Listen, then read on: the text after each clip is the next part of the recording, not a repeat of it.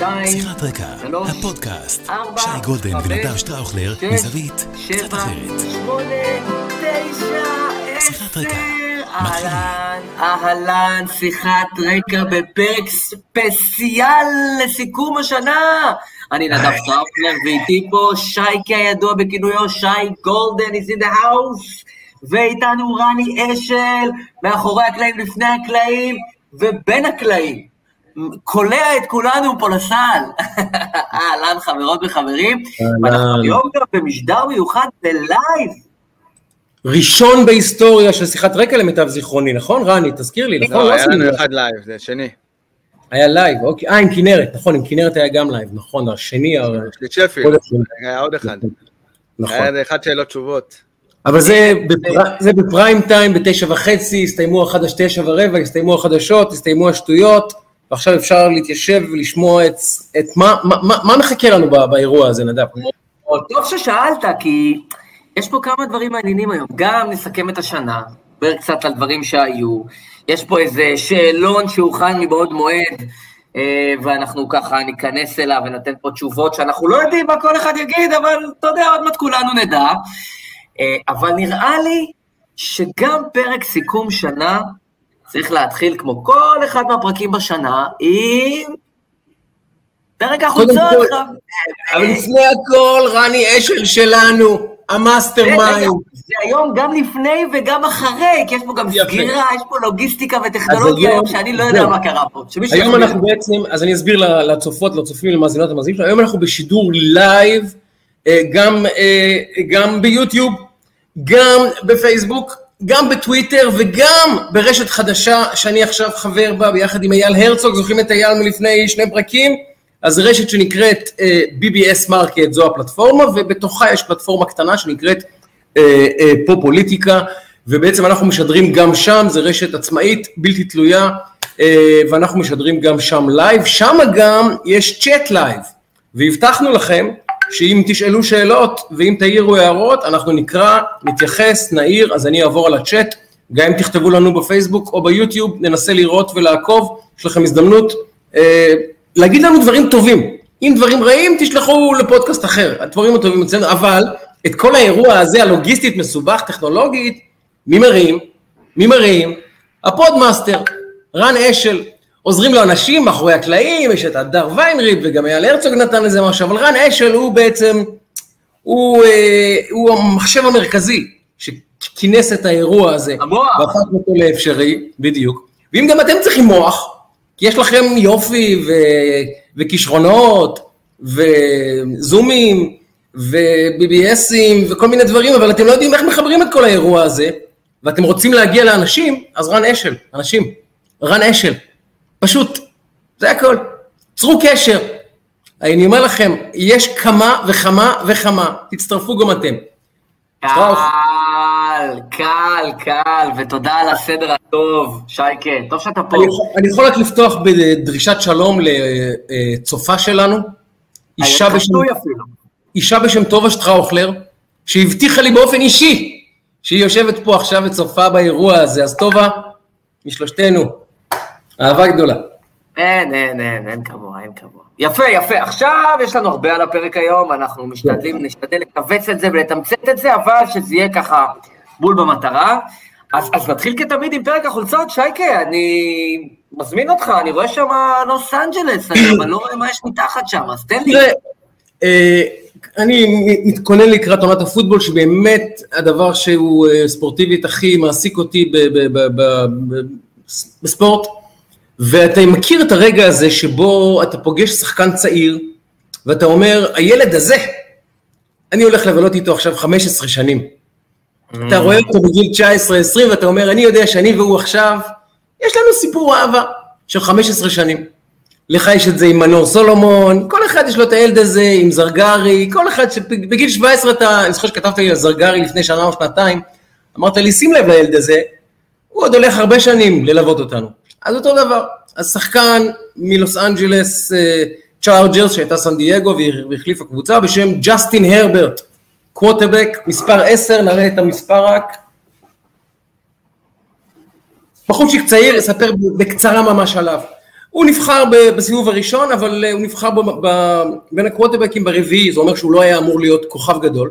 ובמשחק הראשון של העונה, הקווטרבק שהיה אמור לפתוח ולשחק, בחור בשם טיירוד טיילור, היה לו איזה בעיה אה, אה, בשרירי הבטן, והרופא הזריק לו איזה משהו, ובטעות ניקב לו את הריאה.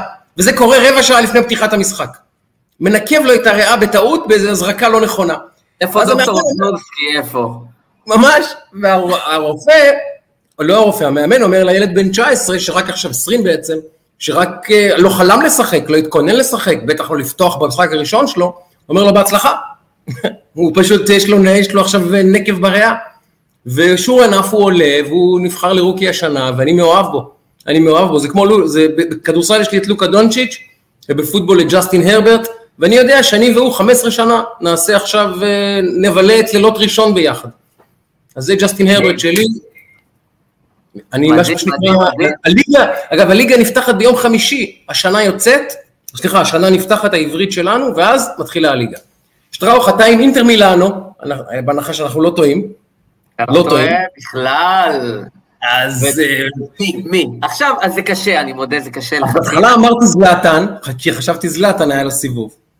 אה, לי יש, לי יש ניחוש. נו, לא? אלברו רקובה. הוא מעניין, לא. אבל זה בהחלט מעניין. אני רוצה, אתה יודע מה? אז אני רוצה לבוא בסיבובית, מאחורה. דיברנו על, דיברנו על הולנדים, קלרנס סידורף. גם מעניין, אבל אני לא רציתי לעשות, יש לי עוד כמה הולנדים בהמשך. רציתי אוקיי. לעשות גזירה, וזה גם הרגיש לי מתאים לסכם, כי יש לי גם התייחסות לזה בשאלונים שלנו היום. אוקיי. אה, אם מישהו, כי אנחנו פה מדברים הרבה על אנשים שהם היו underestimated, נכון? שכאילו לא העריכו אותם מספיק וכולי. אחד מהם, שימו לב, שימו לב. אה, בהחלט, בהחלט, בהחלט. קריסטיאן הגדול, קריסטיאן וירי, קריסטיאן הגדול, קריסטיאן ויירי, מספר 32, אגב, אני לא זוכר עוד מישהו שהוא מספר 32, אבל, אבל גם אינטר, שזו קבוצה מאוד מיוחדת, וגם ויירי, שקריסטיאן ויירי זה באמת, זה אחד החלוצים, היה, אתה יודע, הוא כאילו היה נגר, אבל הוא לא היה נגר, הוא היה פנומן. הוא כאילו שילוב של פנומן ונגר, והוא נבחר על ידי פלא, שים לב, לאחד ממאה הכדורגלנים הטובים בעולם בשנת אה, 2004, כי באמת, הוא היה בפיק שלו, הבקיע קצת טיפה ככה נתונים. אה, אנחנו בשנה של נבחרת איטליה, ועוד ניגע בה טיפה, אז הוא היה גם ב-98, גם ב-2002 במונדיאל, גם ביורו 2004, והוא נחשב לאחד החלוצים הטובים בהיסטוריה של הכדורגל האיטלקי. אז אני היום רציתי לתת כבוד אה, באמת לאחד השחקנים שהוא מזוהה, אמנם הוא שיחק, שים לב, הוא שיחק בטורינו ובפיזה וונציה ואטלנטה ויובנטוס ואתלטיקו מדריד, כמעט הכל חוץ מזה באיטליה, בלציו, במילאן, אטלנטה, אבל בעיקר בעיקר אה, כמובן באינטר מילאנו, אה, שש שנים מלאות, אה, עם אה, למעלה מ-100 שערים ב-144 משחקים, 103 שערים. סטטיסטיקה פסיכית לחלוטין. אגב, הוא מזכיר מאוד את וניסטלרוי, הוא אחרת כמובן, אבל גם גדול, חלוץ רחבה, חלוץ מטרה, 86. טכניקה מאוד גבוהה עם הכדור בשטחים קטנים, ממש מזכיר את וניסטלרוי בהרבה דברים. נכון, אז אני רציתי לייצר פה המשכיות אחרי ההולנדים, נראה לי שמתאים לסיים את השנה הזאת עם איזה חלוץ איטלקי כזה. ויירי זה אחד שפחות זוכרים אותו, אני דווקא כן זוכר אותו ומעריך אותו, אז אתה הלכת על העתיד, אני חזרתי טיפה לעבר. ויש לנו חולצה שלישית של רן אשל, בזמן שאתה נואם לך על קריסטיאן ויירי, אני רואה אותו הולך שם נכון. לפינה, ונותן שם, אה, אני מנסה לראות, מה, מה, מה זה שם על הדש חולצה? מה קורה שם על החזה? אני, אני רואה פה נבחרת, אה, זה נבחרת נבחרת ש... ישראל, אבל אה, בגדול מה שכתוב שם זה בכלל אשל. אבל זה נבחרת ישראל, אבל זה הומאז'. באמת, באמת, למישהו שאני מאוד אוהב, ונדב מאוד מאוד אוהב. קוראים לו שון וייסמן. כן, ככה, מתחת לרדאר אתמול, אני פשוט מאוד מאוד קראתי ומאוד מכיר את הסיפור של שון, וכאילו נורא התרגש, באמת התרגשתי מהקטע שהוא רץ. אחרי הגול, הלך וחיבק את. אמא שלו. ודיברנו עליו רגע מדהים. דיברנו את הסיפור שלו, וזה ילד שמגיל 14 היה ישן על מזרן והיה עוזר לאמא שלו לנקות את המשרדים, והיום איפה הוא נמצא, אז uh, בהחלט מגיע לו. רגע מדהים, ו... ושון וייסמן מדהים, למי שעוקב פה, דיברנו עליו לא אחת. אה, באמת סיפור מדהים, שון וייסמן, ובאמת, אני גם ממש התרגשתי מה- מהגול שלו. אז, אז זה אומנם לא במסגרת אה, מה שתכננו, אבל חייבים כל אחד משפט שלו על מנוס ועל הסיפור, איך אתם הרגשתם עם האירוע אתמול. על בוא אה, מואנס דבור אתה מתכוון. כמובן. אה, רני, מה, איך אתה רואה את, את השני סנט שלך על האירוע אתמול? אה, רגשות מעורבים, אני... תשמע, ב- בסופו של... אני לא... אה, כמו שכתבתי לכם, כמו שאמרתי לכם, לא חשבתי שהוא צריך להיות מוזמן, אבל מהרגע שהוא הוזמן והוא שחק בנבחרת, זה קשה לי, קשה לי ש... שורקים בוז לשחקן של נבחרת ישראל. זה... צריך לנסות איכשהו לפתור את זה, זה לא... אתה יודע, בדיוק קראתי את זה, מישהו שאמר, הנה זהבי, שהוא ימני קיצוני, אמר, אין מה לעשות, לא נגיע להסכמות. אז נכון, אבל זה... זה, אתה יודע, זה היה טעם חמצמץ כזה, אתה יודע, גם ה-3-0 הרגיש לי כזה שאין חגיגיות, אין חגיגיות, המשחק נהיה מרגש רק מאיזה, מה-4-2 שם, ככה אני הרגשתי. אז מהבחינה הזאת היה, הסיפור של דבור הוא את השמח, מעכיר שמחה, ומעבר לזה, זה היה משחק אחד היותר מצחיקים של נבחרת ישראל, כמו שנדב כתב, דקה 32 אתה הרגשת שאנחנו מובילים 3-0, וזה עוד רגע הולך להתהפך עליך, כי אורל אגב. אני לא לא, לא. רוצה, אני לא רוצה לחשוף את ההתכתבות בקבוצת הוואטסאפ שלנו בזמן המשחק, איזה שני, בעדינות אני אומר את זה, כי אתם באמת אחים שלי, איזה שני תבוסתנים. אני אומר לכם, תקשיב, גם עכשיו די. אני לא בטוח שאנחנו מנצחים את המשחק. היום. גם עכשיו. לא, אבל היה שם משהו, לא... היה, היה, היה. היה. אמרת יפה שזה... אני רוצה, כן. שאלת, על מואנס דבור. מואנס דבור זה אירוע מאוד מאוד פשוט. אה, אני אגב חשבתי, אני לא הייתי בקליטה, אני חשבתי שהוא יתנצל על הדברים וזהו, הוא לא התנצל לא, ולא לא, כלום. לא חזר בו, לא. סבבה שאלה דבריו, אין בעיה. אני חושב, זה... קודם כל שמחתי מאוד במשחק אתמול. שמחתי, זה לדעתי המשחק הכי מהנה של הנבחרת ב-20 שנים האחרונות. באמת, היה משחק מהנה. כמו שאמרת, דקה 30 הרגשתי שכבר אני, תשו כוחותיי בדקה 30, זה כאילו היה משחק הארוך בתבל עם יותר ניסים מ- מ- בחנוכה היו שם במשחק הזה. אבל אה, לצד ה- באמת הגאווה, כי ניצחנו אה, יריבה מאוד, באמת עדיפה, שמינית גמר אה, עכשיו רק באליפות האחרונה, נבחרת בוודאי טובה מאיתנו, גם הרבה דברים שהיו, אתה יודע, אלי דסה בצד ימין מול אה, דוד אלבה, זה אחד המגנים הכי טובים בעולם, שיתק אותו, היה יותר טוב ממנו, היו שם הרבה מאוד דברים.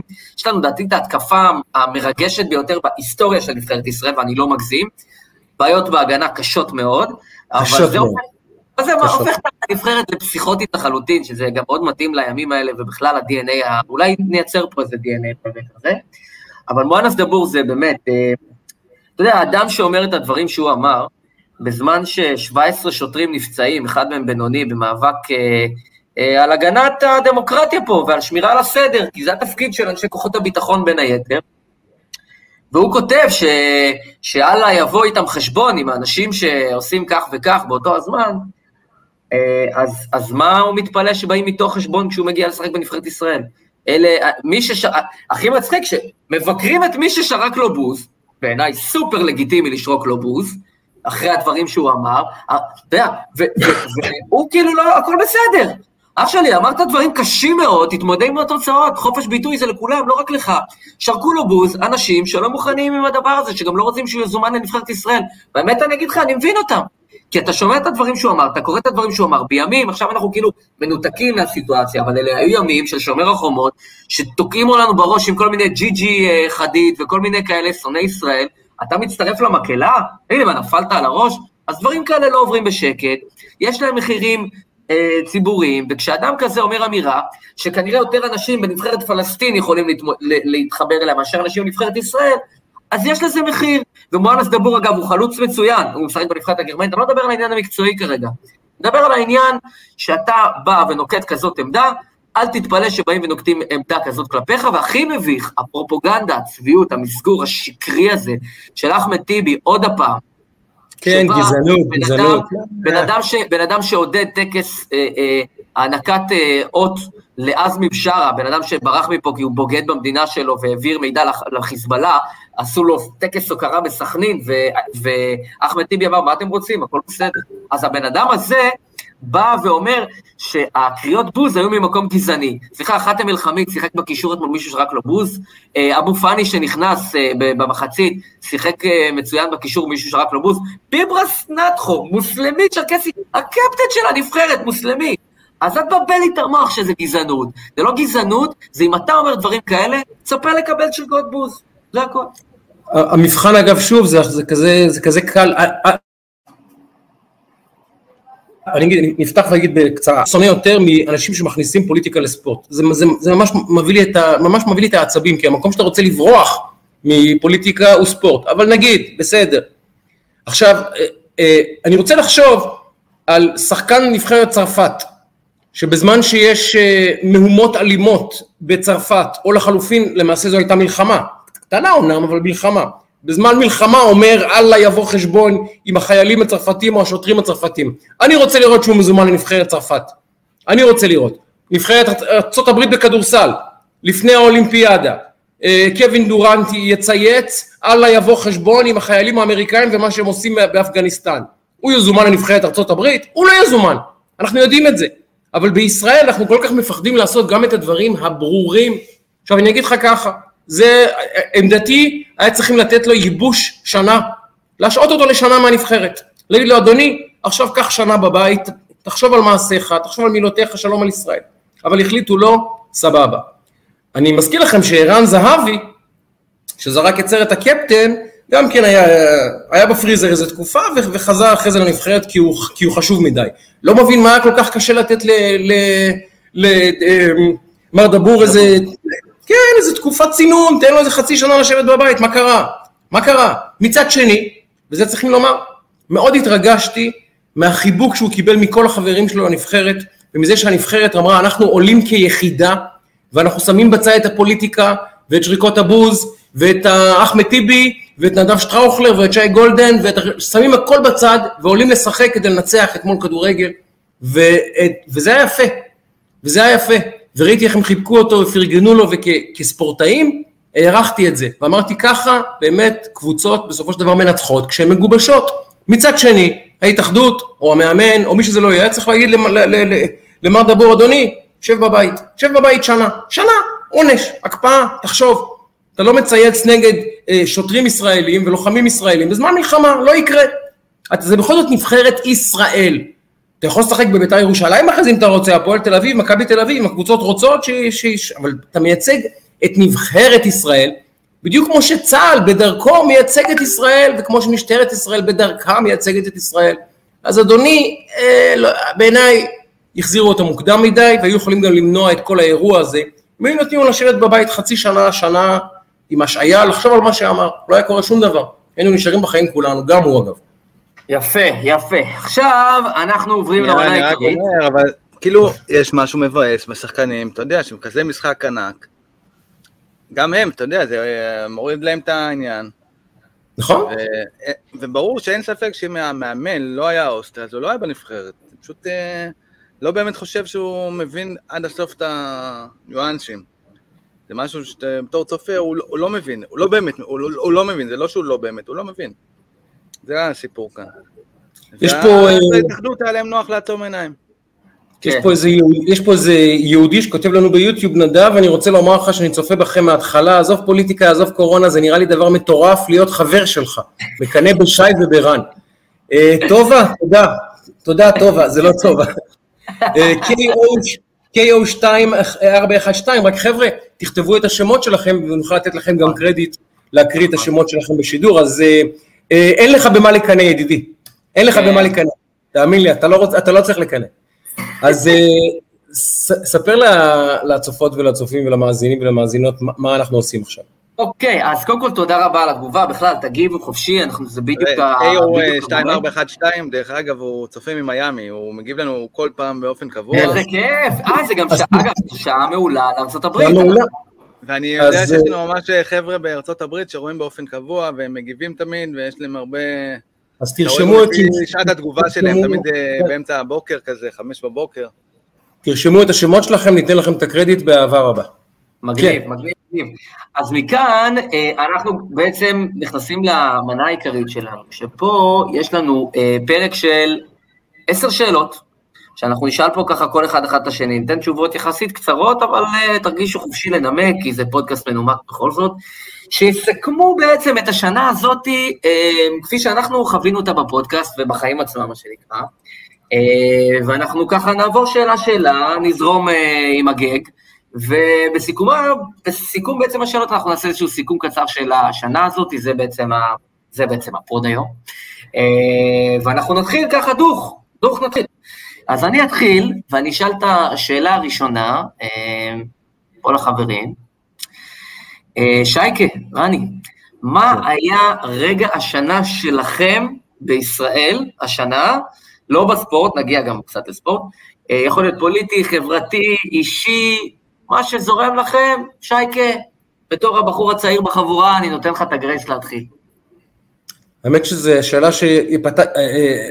אני איכשהו השתתפתי בהכנת השאלון הזה, וזו שאלה שהכי התקשיתי בה כשניסיתי לפתור אותו. אבל הגעתי בסופו של דבר לרגע הבא, לסערה סביב מינויו של uh, מריחיה לתפקיד דובר הנשיא. אני אגיד, לך למה, אני אגיד לך למה זה רגע כל כך מדהים בעיניי. כי אני חושב שזה הקו שבו השנה וחצי האחרונות שהיו uh, קשות לכולנו, זה אגב לא, לא, לא קשור כל כך לאיזה צד אתה במשחק הפוליטי, זה היה שנה וחצי תאונות מאוד לשני הצדדים. ואיכשהו נגמר האירוע בזה שהורכבה ממשלה ומר נתניהו אה, נשלח לאופוזיציה. ואז קרה דבר שעליו דיברנו כעל אה, אה, איזושהי הזיה. הרי אלדד, שיהיה בריא, שיתאר אצלנו בשני פרקים, אמר, אנחנו נטהר נטהר את ישראל מביביסטים, הם לא יעבדו, לא יהיה לכם עבודה, לא יהיה לכם מיקרופון, לא יהיה לכם לא בשירות הציבורי, לא בשום מקום, לא תעבדו. ואמרנו, ונבהלנו מהאיום, אבל אמרנו לעצמנו בתת מודע, טוב, הוא מאיים, זה לא יקרה. אנחנו עדיין חיים במדינה שבה זה לא יכול לקרות. ואז מודיעים שאיש מקצוע, איש מקצוע, מתמנה לעבוד אצל נשיא המדינה, כשבמקרה בשורות החיים שלו רשום גם עבד אצל מר נתניהו במשרד ראש הממשלה כאחד מהאנשים במערך ההסברה הלאומי. והמחאה שהסתובבה שבוע, שבועיים האלה, כמה שזה לא היה הזמן הזה, אה, סביב נאור, הייתה בעיניי הנקודה שבה עברנו ממחאה פוליטית קיצונית ואלימה ובעיניי מוגזמת ולא סבירה, לגבולות ההזיה. ממש, זה הנקודה שבה אני אומר, אוקיי, זה, פה, עכשיו אתה חי בהזיה. זה כמו במטריקס, שאתה אומר, אה, וואו, זה המטריקס בעצם. ואז, שבוע אחרי זה, אחת מהאנשים שם שמסדרות, שעוזרות להכ, להכשיר, לא להכשיר, להכין אה, אה, ביקורים אה, בלשכת ראש הממשלה.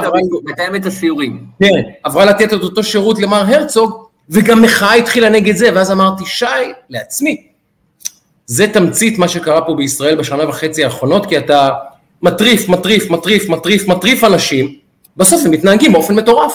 מה אתה חושב שיקרה? אז זה היה בעיניי קו שבר, זה לא נקודת שיא אה, טובה, אבל זו נקודה שבה אמרתי, אנחנו מתקרבים למקומות מטורפים, מקומות שהם כבר לא פוליטיקה, הם לא זעם, הם לא אידיאולוגיה, הם אפילו לא אובססיה, הם טירוף מוחלט. ואני חייב להודות שאחרי נאור יחיא, מסלול הטירוף נמשך לו, בהיבטים אחרים, אבל הטירוף כרגע בעיניי מושל בישראל, ואני מאוד מאוד מודאג, לא אשקר. אה, הטירוף הזה מסתיים, אני אסגור לך רגע את המעגל הזה, מסתיים ממש השבוע, ממש בסוף השבוע האחרון, כשאורחת שלנו, ממש לפני שלושה שבועות, אגב, אחד הפרקים המרתקים, עם אה, פרופסור טליה איינורן, נכון. שפשוט אה, נזרקת, אין לי דרך, אין לי מילה אחרת, ואני לא אומר את זה חלילה בזה, מהוועדה אה, למינוי בכירים, אה, ששם היא מתנדבת בכלל, כן? היא לא, זה לא הפרנסה שלה, היא, היא, היא כאדם פרטי שנבחרה אה, לשבת בוועדה הזאת, פשוט קוראים לה לשימוע ומוציאים אותה מהוועדה בגין זה שהיא בתור אדם פרטי אמרה דברים נגד הממשלה. אז, אז, אז הטרלול הזה נמשך, ואתה יודע, ואף אחד לא פוצה פה, ואיפה התנועה לאיכות השלטון, ואיפה כלום. פרופסור טליה איינורן, כלאחר כבוד מוצאת מהוועדה אה, למינוי בכירים, רגע לפני שממנים את רייש לראשות השב"כ, ועל מה? על זה שהיא לא מקצועית? על זה שהיא לא רצינית? על זה שהיא לא ראויה? לא, על זה שהיא הביעה את עמדתה, באופן כללי. כאדם פרטי, היא לא עובדת מדינה. אז תשמע, זה רק מסלים האירוע הזה, מה שנקרא. אמ, אז כן, אין ספק. אה, רני, השאלה אליך. אה, חשבתי, האמת שרציתי לדלג בהתחלה על השאלה הזאת, ותוך כדי, כאילו, שאנחנו מדברים, ואתם דווקא כאילו בשלילי, יש, נתת גם, נתתם אופציה לעשות את זה בעצם רגע אישי. נכון. ואז אני אספר לכם בעצם מה, לפני אה, שבוע, ממש עשרה ימים, אנחנו נסענו שתי משפחות לעשות קמפינג באיזה מקום יפה ליד כרם, הכנו ארוחת ערב, מתיישבים, כבר התפרסנו, הכל בסדר, באים לאכול, איך שאנחנו, ממש, איך אני בא לאכול את הביס, חריקת מכוניות, יוצאות שלוש בנות, עושות מה, תשמעו, אתם צריכים ללכת, בערך בגישה הזאת, אתם צריכים ללכת, אנחנו עושות כאן מסיבה. אמרתי לו, סבבה, אנחנו לא הולכים. מה, כאילו, בואו בוא נדבר על זה. לא, באו בגישה כזאת, צריכים ללכת. אז, אתה יודע, איכשהו הצלחנו להגיע איתם להידברות, חבר'ה, בואו, מה... אנחנו לא מפריעים לכם, אתם לא מפריעים לנו, בואו נסתדר ביחד והכל יהיה בסדר. והם כאילו, משהו בנו ריכך, ריכך אותם, ובסופו של עניין עשינו, חלקנו את אותו אזור, אנחנו הקמפינג והמסיבה ביחד. Hmm. הילדים שלנו היו הסטארים של המסיבה. שמעת שאני בא להגיד שעם קצת אה, רצון טוב, ולא לבוא בגישה מאיימת, אפשר להסתדר, וזה היה... מבחינת הילדים זה היה היום הכי כיף, הקמפינג הכי כיף, פעם ראשונה שהם היו במסיבה, וזהו, אני אומר, וואלה, אם נתאמץ ונבוא ב... בחיוך אחד לשני, אז זה, זה כבר צעד לחיים יותר טובים כאן. זה הרגע שלי. אז אני ממשיך אותך בפוזיטיב. זה מקסים. כן. לגמרי. אה, ואני, רגע השנה שלי, האמת שהיו הרבה רגעים, ברוך השם, אה, אבל דווקא הרגע שבחרתי, אה, כי אתם יודעים שאגב, נפתח סוגריים, בכלל, במפגש בין אנשים, בפרזנטציות, בכניסה לחדר, בפודקאסט שלנו, במי שצופה בנו עכשיו, יש, אה, החלק, בכלל בפסיכולוגיה, 70 אחוז מתפיסת מציאות זה רושם ראשוני, זאת אומרת, מה שאתה נכנס איתו וגם מה שאתה יוצא איתו. האמצע מקבל רק 30 אחוז, זה די הזוי, ובדרך כלל האמצע הוא כאילו מהווה את הרוב המוחלט של, ה, של הסיפור. אבל אני בחרתי משהו מקצה השנה, ממש מהרגעים האחרונים של השנה, אפילו ממש מהיום. וזה שקיבלתי תמונה הבוקר, כי אני, אני משתף את זה כי זה סיפור ששיתפתי פה לאורך החודשים האחרונים בפודקאסט, אז מבחינתי אני מחבר את זה לרגע השנה. אה, הבוקר קיבלתי תמונה של אה, רב חבדניק אה, מהאזור, שתוקע בשופר לילדים בגן שפתחנו בשבוע שעבר. וזו סגירת מעגל די מדהימה לסיפור שחלקתי פה עם מי שעוקב אחרי הפוד, שבעצם לקחנו על עצמנו פרויקט לבוא ולהקים את הגן הממלכתי הדתי הראשון מזה עשרות שנים בפלורנטין. ובעצם התקיעה בשופר היום, ערב ראש השנה, ושבוע שעבר בעצם ששלחנו את הילדים, את, את עברי, ובכלל את הילדים לגן, והתמונות שקיבלנו היום, זה שהכל כבר מסודר, וחברים כתבו וסיידו לפני, וצבעו וארגנו, ו... וכל הדבר הזה, אה, שהתחיל מאיזו יוזמה כמעט פרטיזנית, אה, והסתיים היום בתמונה של גן מלא בילדים, עם אה, רב מאוד מאוד נחמד שתוקע בשופר, ומסביר לעברי בן השלוש ולחבריו לגן, לפני ראש השנה, את המשמעות, אתה יודע, בהתחלה, הניצנים של הבנה בגילאים האלה, של מה זה ראש השנה, ובעיניי זה אחלה רגע, זה סוכן איזה תהליך שגם אה, סיפרתי עליו פה במעלה הפוד, אז ככה, רגע. זהו, זה גם מסע שכולנו ליווינו אותך בו בשנה האחרונה, המאזינים שלנו ואנחנו, מאוד מרגש, באמת אחי, אני מאוד גאה בך, אמרתי לך את זה בזמנו. יש לנו תגובות, אה, צביאל אה, מזאל, כן? צביאל, אני מקווה שאני אומר נכון את שמו, כותב, רגע השנה שלי הוא שגיליתי את הפודקאסט הזה ביוטיוב, אני אפילו לא חושב על זה. אז תודה, תודה רבה יקירנו צביאל. אנחנו, הנה צביאל אמזל, סליחה, אה, הוא נכון, מגיב לנו ביוטיוב הרבה, אנחנו באמת יהודי יקר מאוד, תודה, תודה צביאל, אנחנו גילינו אותך עם ככה גם, נכון. נדב, תוביל אותנו לשאלה. אותנו, אנחנו מתקדמים אה, לשאלה הבאה, ואנחנו נעשה את זה כזה אולי טיפה כזה יותר מהר, כי יש לנו פה הרבה שאלות, כן. אז נספיק, ננסה להספיק את הכל בזמן סביר. אה, בואנה, מאוד מגניב איך שזה יוצא, חוזר, טלק, טיק, נכון, נכון. טיק, מגניב זה- מאוד, אהבתי. אה, אוקיי, אה, שאלה הבאה, הדבר שההיסטוריה תזכור אה, מהשנה הזאת, ועל מה נדבר גם בעוד 50 שנה, שניזכר בשנה הזאת. רני אה, מתחיל? רני, נ- נ- נעשה את זה בנחש כזה, סבב כן. נחש. קצר, כמובן שהרגע, לדעתי, המשמעותי זה החילופי ראש הממשלה. לא, אני לא, אין לי, אני באתי היום ברך, לא מתווכח על זה, אבל החילוף של ביבי ובנט, אין ספק שזה רגע מכונן. אתם תגידו לרע, אני לא יודע עדיין לאיפה זה הולך, ואני חושב שמה שנזכור זה את כל עניין החיסונים ועניין הקורונה. זה ה... זה ה... גם במבט היסטורי. הקורונה רשמית התחילה נדמה לי בשנה העברית הקודמת, נכון? זה... נכון, כן, אבל תש"ע. היינו אמורים לצאת, כאילו, אתה יודע, בסופו כן. של דבר חשבנו, סיפרו לנו סיפור שיש לנו חיסונים וזהו, נגמור. אני- כן, אה, אני אני שאלה. מצטרף אליך בלי אבל לתת פרשנות, כי הפרשנות שלי כבר נאמרה 300 אלף פעם.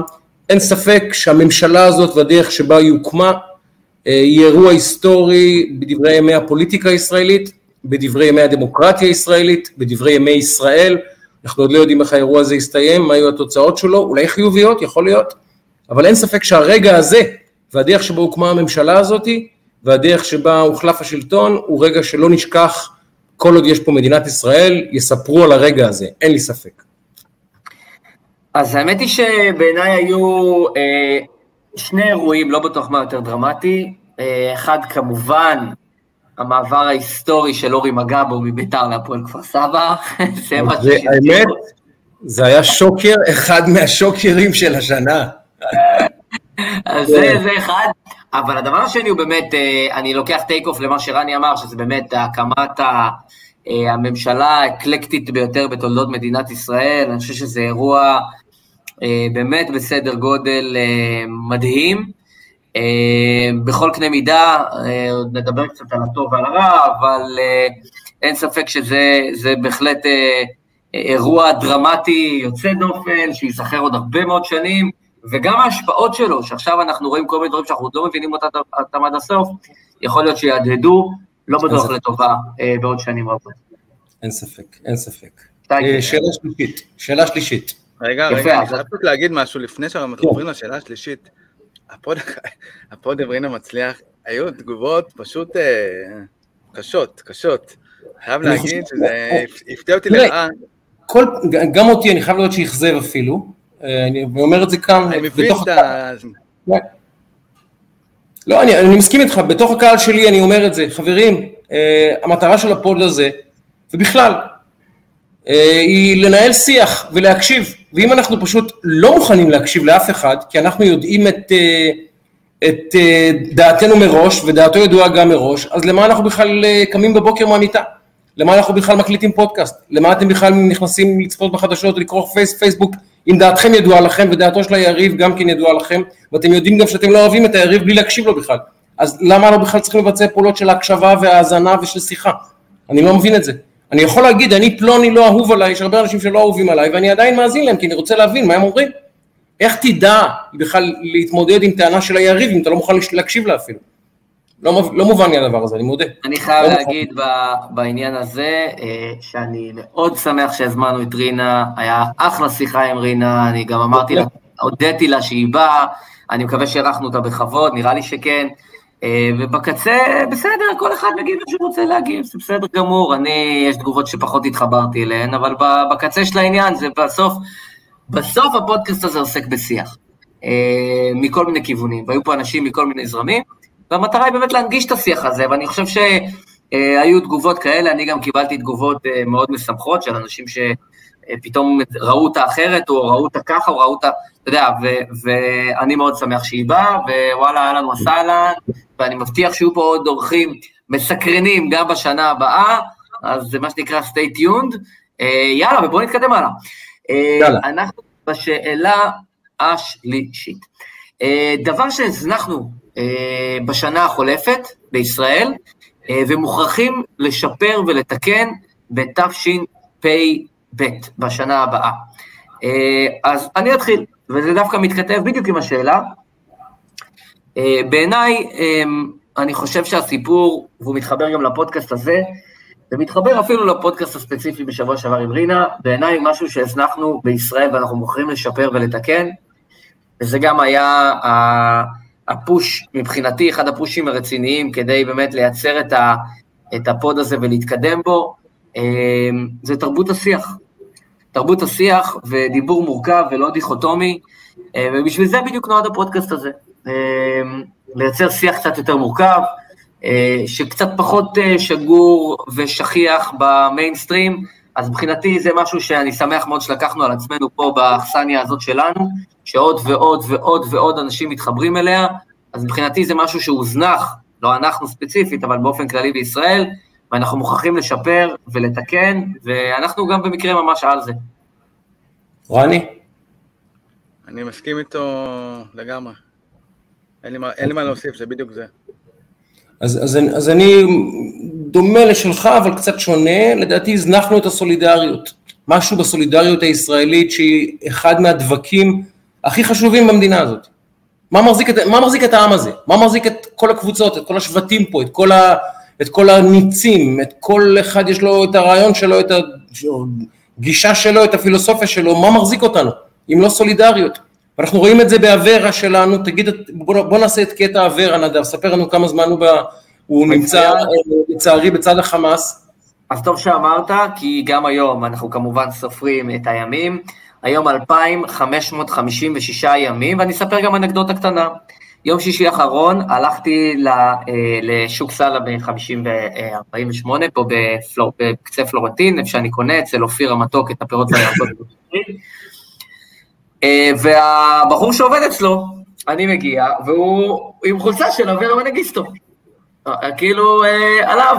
אז אמרתי לו, תשמע, אני חייב להגיד לך, שאני עוסק בזה, אני כותב על זה, אני מדבר על זה וזה, ואז אמר לי, אתה היית במשחק כדורגל עם ה... איזה קטע. זה. אתה. זה מדהים איך הדברים משתרשרים, כן?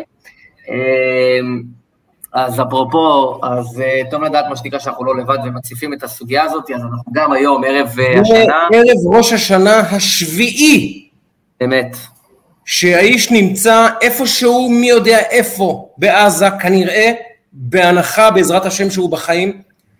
לא, לא קיבלנו עוד חיים אחד ממנו, לא אני, אתה ורני. המשפחה שלו לא יודעת מה גורלו, מה מצבו. הוא מבוגר בשבע שנים, הוא נכנס לשם אדם צעיר. הוא כבר עכשיו אדם מבוגר בשבע שנים, אה, שמצבו לא קל, ואנחנו, מה שאותי מרתיח, שאני לצערי משוחח עם הרבה אנשים על, על אברה, ואומרים, תקשיב, אה, הפסיק, הגיע הזמן להפסיק להתרפס בפני החמאס, גם לגבי הגופות של הדר ואורון עליהם השלום. הגיע הזמן להפסיק להתרפס, לא מחזירים, אה, לא משחררים מחבלים, לא משחררים זה. עכשיו אני לא רוצה להיכנס לוויכוח מחבלים או לא מחבלים, לא רוצה להיכנס לוויכוח. אבל אני, את התקופה שבה מדינת ישראל אמרה, אנחנו, האחריות שלנו לכל אזרח, סלש בטח חייל ישראלי, היא עליונה. ולא ננוח ולא נשקוט עד שנחזיר אותו ואת עצמותיו, ואם הוא בחיים בוודאי אותו, לארץ ישראל ולמדינת ישראל. אני את התקופה הזאת הרגשתי אליה יותר מחובר. ויש משהו היום בליבנו שנעשה קצת גס. אנחנו אדישים יותר לעובדה שיש לנו שני, שתי גופות של בנים שמה, וילד חי, ועוד ילד, אזרח ישראלי, אמנם לא יהודי, אבל אזרח ישראלי לכל דבר, שנמצא מעבר לגבול, ו-nobody gives a damn, זו האמת. ומשהו פה נסדק בסולידריות, וזה גם יושב על מה שאנחנו רואים פה עם המחאה, ועם העוינות, ועם הניצים, ועם תרבות השיח, זה יושב על זה. משהו בישראליות שלנו, בדבק שמדביק אותנו, אה, נפגע, וזה מסוכן. ואנחנו צריכים לעבוד על זה בשנה הבאה, זה מסוכן. אני חושב שגם הקורונה, יש כאן אה, חלק אה, מאוד בלתי מבוטל באירוע, ועם הדיסאינפורמציה, ויש כאן יותר מדי... זה, אני אספר סיפור קצר. דוד שלי נפטר במלחמת יום כיפור, וסבא שלי גם כן אה, הלך לעולמו בסוכות, אז כל שנה היינו מתס- מת- מתכנסים ביום כיפור בבית קברות, באזכרה. והשנה, אחרי 41 שנה שאני חי, זו פעם ראשונה שאנחנו לא נתכנס, ב- כי יש כאן איזה חילוקי דעות סביב העניין של ה... יש לנו חלק מהמשפחה שלא מתחסן, כן מתחסן, אנשים מבוגרים, אנשים צעירים, וממש אה, היום הוחלט שהשנה פשוט לא נעלה לקבר, כי נושא, נושא במח- במחלוקת. אני אומר, הקורונה כאן שיבשה את הבלנס גם באופן מאוד אה, חזק. וגם, אתה יודע, זה, זה סביב האמון לרשויות, כן, לא, לא יודע, כל אחד מה, מה הוא מכיר ומה הוא לא מכיר, אבל תשמע, אפילו, אפילו, אפילו מה שקורה, אפילו מה שקורה סביב, סביב הוויכוח, סביב, אה, באמת, אה, נו, ברח לי שמו של החייל שעכשיו נפל, לוחם אגב, אה, בראל... בראל, שמואלי, כן. אה, אז היומיים האלה בעיניי הם גיהנום. פשוט הם גוררים את, את זכרו של ה- הילד הצעיר הזה, החייל הזה, כל אחד עושה בו את השימוש שהוא רוצה לעשות בו, ומותר להורים לדבר ואסור להורים לדבר, ועיתונאים מצייצים על ההורים, ואנשים כותבים על ההורים דברים, מה אתה כותב על הורה שכול, שקול מילה אחת? מה, אתה ירדת מהפסים? מה זה, זה קודש הקודשים של עם ישראל במדינת ישראל, זה, זה, זה, זה משפחות שכולות. אנשים מצייצים על משפחה שכולה בטוויטר, עיתונאים, בן כספית, הארור הזה, מה זה? מה זה? אני לא מבין איך אתה מכניס, איך אתה, איך אתה משתמש בשם שלך, ואז אתה אומר, לא, זה הביביסטים, לא, זה, זה לא משנה מי. אל תדברו על חייל שנפל, אל תדברו על הורים שלו, תסתמו את הפה. באופן כללי, תסתמו את הפה. אל תדברו על חייל שנפל, ובטח לא על הורים שלו. אין לכם זכות בכלל לעמוד במקום שבו הם עומדים. מי אתם בכלל? מה אתם מכניסים בכלל את כל הפוליטיקה שלכם לדבר הזה? נשבר, נשבר מזה. זה מחריב את המדינה, אנשים לא מבינים מה זה עושה. זה מחריב פה את המדינה. באמת. אנחנו שכחנו את, את, את האלף בית של הדברים החשובים במדינה הזאת. הרי מה זה קודש הקודשים? הילדים שאנחנו שולחים לשמור על הגבולות שלנו, והם מסכנים את החיים שלהם. ילד בן 20 הלך הביתה, חזר בארון. מה זה? ואנחנו מדברים על ההורים שלו? טל שניידר מצייצת, בן כספית מצייץ, אנשים מהימין מצייצים, חברי כנסת מהימין מצייצים, תסתמו את הפה. פשוט תסתמו את הפה. אל תדברו על משפחה שכולה. אגב, סליחה. אגב, בהרחבה קצת יותר, אנחנו נצטרך, לה... לא נצטרך, האמת אנחנו מעוניינים ונבצע, אה, לעשות איזשהו פרק אה, שיכול להיות שיש לי שני, זאת אומרת, דיברנו על שני אנשים ששווה שנזמין אותם בהקשר של הצבא ומערכת הביטחון, מה קורה בימים אלה ואיך איך המציאות נראית, אה, הרבה מאוד אתגרים שהמערכת הזו מתמודדת איתם, שווה נקדיש גם לזה פרק אחד אה, בקרוב. Uh, כמובן אנחנו מתקנים תשפ"א ותשפ"ב ולא. תש"ע. עכשיו אני רוצה להתקדם איתך uh, ואיתכם הלאה. Uh, שאלה מספר 4. מה, חמש? אה, כן. 4. ארבע. מה, ישראל, מה ישראלי בעיניך שהוא לא יאיר לפיד? בדיוק. שייקה. הלכתי לעשות בדיקת אה, קורונה אה, זריזה לפני שבועיים, כי הייתי צריך לאסוף את הבת שלי משנת שירות, כי אה, איזה שלושה חניכים שם נדבקו בשנת, בקורונה, והייתי צריך להביא אותם, להוציא אותם מהר משנת שירות, להחזיר אותה הביתה, כי היה הוראה לפזר את כל האירוע. ולפני זה הייתי צריך, כדי לקחת אותה, לעשות בדיקת קורונה זריזה. ואז אני מתגורר באור עקיבא, אבל הבדיקה הכי קרובה הייתה בבנימינה, שהיא כור מחצבתי הייתה הרבה שנים. ומה שהיה נורא ישראלי בעיניי שם, בנימינה היא העיר הרביעית בישראל עם שיעור ההדבקה, מקדם ההדבקה מספר 4 בישראל. למעשה הדלתא, כך אומרים, אה, התחילה לעשות חגיגה מבנימינה. שם- בנימינה.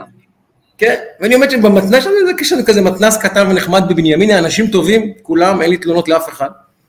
אבל הצורה שבה הדבר הזה סודר, היה שעמדנו 40 איש בתור, לבחורצ'יק אחד מתנדב של מד"א, שהיה צריך לבדוק את כולנו, ו-40 איש בתור, אחד על השני, בוודאות, סטטיסטית, יש כמה חולי קורונה, נשאים, זה כבר סטטיסטיקה, ואנחנו, בשביל להרוויח את התור הזה, בשביל לוודא שלא יעקפו אותנו בתור, שלא יגנבו אותנו בתור, כי כולנו הזמנו תור לשעה אחת ועשרה, ומסתבר שיש עשרים איש שהזמינו תור לאחת ועשרה. אז אתה לא רוצה להיות פראייר. אז אתה נדחף בתור בתקופת קורונה, אחד על השני, ואמרתי, איזה רגע ישראלי זה. איזה רגע ישראלי זה להידחף בתור כדי שלא יגנבו לך אותו, גם במחיר שאתה נדבק בוודאות בקורונה. זה היה, הישראליות חזקה ממך. יפה. רני. אה, לא, אין לי תשובה מובהקת על הדבר הזה. היה לי קצת קשה במחשבה, אבל יש משהו קטן שזה נחמד, שזה כאילו ה... נגיד, ניקח את ג'ודו בתור uh, משל. ספורט שאף אחד לא באמת, לא באמת מתעניינים ב... כן. באדיקות, בוא נגיד ככה. אבל כשמגיע האולימפיאדה, כשמגיעה האולימפיאדה, כל אחד נהיה מומחה לג'ודו, ואיך הוא לא הפיל אותו, ולמה הוא לא עשה לו איפון, ומה היא עשתה, ו...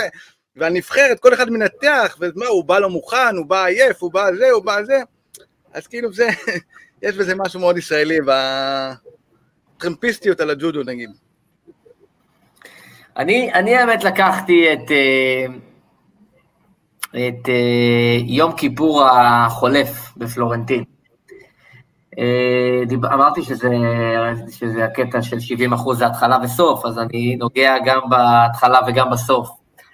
אז בהתחלה, רחוק פעם, יום כיפור, שאנחנו מאוד מתקרבים אליו, אז לראשונה השנה הייתי, כאילו, בשנה החולפת הייתי בלי התפילות של אבא שלי, כי היינו פשוט בפלורנטין. ולא היה אפשר, אתם זוכרים, לא היה ניתן, אני מקווה שהשנה זה נראה שיהיה ניתן, אבל uh, בתפילות של יום כיפור שנה שעברה לא היה אפשר. ודיברתי על זה פה בקטנה בפוד, uh, בפרק שהיה סמוך לכיפור, שדווקא כיפור בפלורנטין היה מרגש uh, וישראלי במיוחד, לפחות עבורי, ודיברנו על האתגרים קצת של הקורונה, אבל דווקא מתוך הקורונה צצו השנה רגעים מאוד מאוד מיוחדים. אה, התפילות בחצרות, וכאילו כל הדבר הזה של הקשיים והבידודים, ואחר כך שאתה יוצא החוצה ואתה, מה שנקרא, עם כל מיני דברים אה, מגניבים ומרגשים שנחסכו ממך. אה, ודווקא העובדה שהרבה מאוד אנשים לא יכלו ללכת לבתים שלהם, יום כיפור בפלורנטין, כאילו אין פה... יש קטע מצחיק באחת התמונות הגאוניות, באיזו כתבה שהייתה פעם בערוץ 2, שעומד איזשהו מישהו מחוץ לקיבוץ ואומר כזה למצלמה, היום כלב לא עובר פה, ומאחוריו עובר כלב. אז כאילו, אז, אז, אז בפלורנטין, אחת התמונות הגאוניות. אז, אז אין כלב בפלורנטין, כאילו, ב, ביום כיפור, והשכונה הייתה מלאה. ובתי הכנסת, כאילו, שהיו בחוץ וזה, ובפנים ובחוץ, היו מלאים. ו- וזה היה אה, מאוד מאוד מאוד ישראלי בעיניי לראות, באמת פסיפס ישראלי של אלטנוילנד כזה, של צעירים ומבוגרים ותושבים ותיקים וחבר'ה, אתה יודע, עם קעקועים ופירסינגים וצבעים בשיער וזה, ובאים כאילו לתפילת uh, יום כיפור. אז אני מקווה שהשנה אני אוכל לשמוע את התפילה של אבא שלי, אבל, uh, אבל בכל זאת זה משהו שהוא היה מאוד ישראלי ונחקק לי ככה בזיכרון בשנה החודשת. ונקרא תגובה יפה, רני כותב לנו פה תגובה יפה, אה, מה ישראלי, כותב את זה אבי אה, מליים, לדעתי זה השם, נכון? אבי מליים, כן? כותב יפה, מה ישראלי בעיניך לשמוח מהגול של דאבור ולשרוק בוז בו זמנית, יפה, יפה מאוד. וויקטוריה צימר אה, כותבת לשיר מה, מה נשתנה במרפסות, זוכר שיצאנו לשיר מה נשתנה במרפסות, זה היה יפה מאוד. נהדר, נהדר, נהדר. באמת היו הרבה רגעים. היו רגעים. אה, ואנחנו רוצים לשאלה חמישית, אה, והיא כך, דמות היסטורית אחת מעברה של ישראל, שהייתם רוצים לראות אה, משתלבת בחיינו היום, ובאיזה תפקיד. רני. זה יפה, זה יפה. אם יש לך איזה משהו. אגב, אני מרשה לך גם לקחת איזה דמות ספורטיבית או תרבותית ולהחזיר אותה לחיינו ולהגיד אני רוצה אותה אין לי, שאלה תעבור, עבור. יש כאילו... תחזור אה, אליך, עוד תחזור, עוד נשוב לכל יישוב. רק שאני מחזיר אותו למגרש. ראובן עטר, אבל זה כבר לא קשור לשום דבר. אתה יכול להגיד, אני רוצה את ראובן עטר בקישור של נבחרת ישראל, זה דמות היסטורית, מה... לגיטימי. שייקה. לא, האמת שאני... אה, אני חשבתי והתחכמתי ואמרתי אולי נעשה מישהו מספורט, אולי נעשה מישהו מתרבות, אולי נעשה מישהו אבל uh, אני חושב שאנחנו בעידן שבו uh, אין לנו uh, ענקי רוח, באמת, בישראל, יש איזה מחסור. יש סופרים, יש זה, אבל אין ענקי רוח. והייתי רוצה לראות את שי עגנון מתהלך בתוכנו היום, או את אלתרמן מתהלך בינינו היום, ענק רוח, אמיתי, אמיתי, בלי שאני לוקח שום דבר חס ושלום מאף אחד מהיוצרים והאנשים שיש היום, אבל יש תחושה בלי לפגוע באמת גרוסמן סופר ענק, ענקי רוח שמעל מעל המדינה, שהמדינה נושאת אליהם, כולם, כולם נושאים עיניים. כי כששי עגנון מדבר אז כולם נושאים עיניים, זה שי עגנון. וכשאלתרמן אומר, אז לא משנה מה אתה, ימין, שמאל, כיפה, לא כיפה, זה אלתרמן מדבר. וחסר פה במדינה הזאת אנשי רוח ענקיים, והייתי רוצה לראות את עגנון, את אלתרמן, אפילו ביאליק, חוזר להתהלך בינינו, לתת לנו קצת, אה, קצת רוח, כי חסרה פה רוח, אנחנו נורא טכנולוגיים, נורא כלכליים, נורא אינטרסנטיים, נורא ציניים, נורא פוליטיים, נורא אה, שורה תחתונה, איש רוח גדול חסר פה שבאמת, כמו שמואל הנביא כזה, שילך לפני המחנה וייתן לנו שאר רוח. יפה. תראה, אני ב, ב, בדמות ההיסטורית, אני כאילו התלבטתי ובחרתי אה, קודם כל דמות פרטנית ואחר כך דמות קולקטיבית. בפרטנית אישית אה, בחרתי בסבתא שלי, אה, mm. בסבתא מרים, שבשבילי דמות היסטורית. ו... והייתי רוצה שהיא תהיה, פשוט שאלנו באיזה תפקיד הייתי רוצה שהיא תהיה, הייתי רוצה שהיא תהיה בתפקיד סבתא. בדיוק בתפקיד שהיא הייתה, כאילו, וששלי תכיר אותה, כי היא פספסה אותה ממש בקצת. שעברי ישחק איתה, אתה יודע, זה יכול להיות ממש ממש נחמד. אה, וזה גם תשובה שמוקדשת פה לאימא שלי שעוקבת ותשמח לשמוע. ובמובן הקולקטיבי, אה, אז, אז, אז, אז גם, גם בן גוריון וגם מנחם בגין, הייתי רוצה להחזיר אותם ולכל תפקיד. כלומר, לתפקיד הנהגה, מפתח, כי חסר לנו הנהגה, חסר לנו אה, מקבלי החלטות, ככה אני בתחושה, חסר לנו מקבלי החלטות בהרבה מאוד צמתים וגם בהנהגה בכלל, אנשים שהיו באים לי בטוב, כי הם אנשים שקיבלו החלטות. אה, וחסר לנו מקבלי החלטות, ככה אני בתחושה. אז, אה, אז הם חסרים, אני מחזיר אותם לעמדות קבלת החלטה. וליטל יפת שלנו אומרת שמיר ובגין אהב, אגב מקבלי החלטות, אנשים שלטוב ולרע ידעו לקבל החלטות, וכשהם לא הצליחו לקבל החלטות, הם ידעו ללכת הביתה גם, שזה גם דבר, זה גם תכונה. מנחם נכון. בגין ידע להגיד, איני יכולות, והלך הביתה. גם שמיר הבין. אז ממש אה, ליטל, אה, כיוונתי לדעת גדולים ממש, אה, לפחות בחלק מזה. ואנחנו עוברים למהו רגע השנה בספורט הישראלי. רני, תן אותה, אני מחכה לשמוע. אז רגע השנה שלי, אתם יודעים, זה כאילו, זה, חשבתי על זה הרבה, אבל בעצם לא הייתה לי מחשבה. מבחינתי, האליפות של מכבי חיפה זה הדבר הכי גדול שקרה. זה... בוא נגיד שהייתי שם, אם, הייתי, אם, אם היו אומרים לי, תשים את כל כספך ורכושך על מה רני יגיד, הייתי כנראה שם את הכל על זה. אבל אני שמח, שמח. תשמע, ככל שאני מדבר עם אנשים, זה, הדעה הרווחת שזה היה האליפות הכי מתוקה, ובאמת, כאילו סבלנו, סבלנו, סבלנו, הלכנו במדבר הרבה שנים, וכן, מודה, מודה, זה רגע גדול, באמת. אנחנו היינו רגילים כאילו באוקטובר כבר להיכנס לדיכאון וללכת לים לדעתו, ופתאום, אה, פתאום ברק בכר הוציא אותנו מהמדבר והצעיד אותנו, אז כן, אין ספק, והיו רגעים מדהימים השנה בספורט, אז זה רגע השנה, זה לא ספורטאי שנה, זה רגע השנה. fair enough, fair enough, שייקה?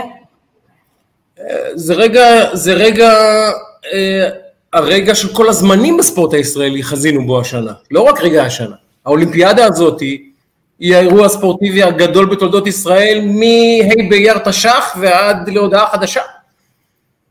גם מה שיפה, מעבר לארבע מדליות, שיא כל הזמנים, שתי מדליות זהב, שיא כל הזמנים, מעבר לזה, המיקס היה כל כך נפלא.